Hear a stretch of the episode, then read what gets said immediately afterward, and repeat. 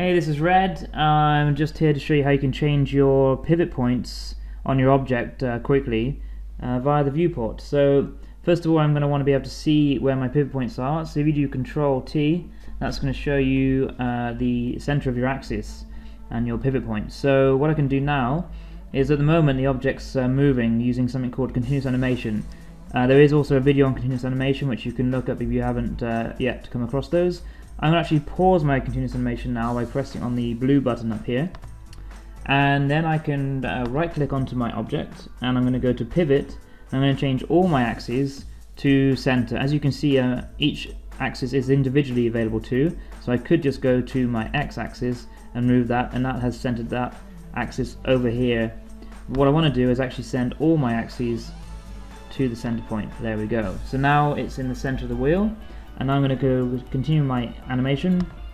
I'm going to take off my pivot point and off the object. And now I have my rotating wheel. So that's a quick way to uh, adjust your pivot points. Thanks very much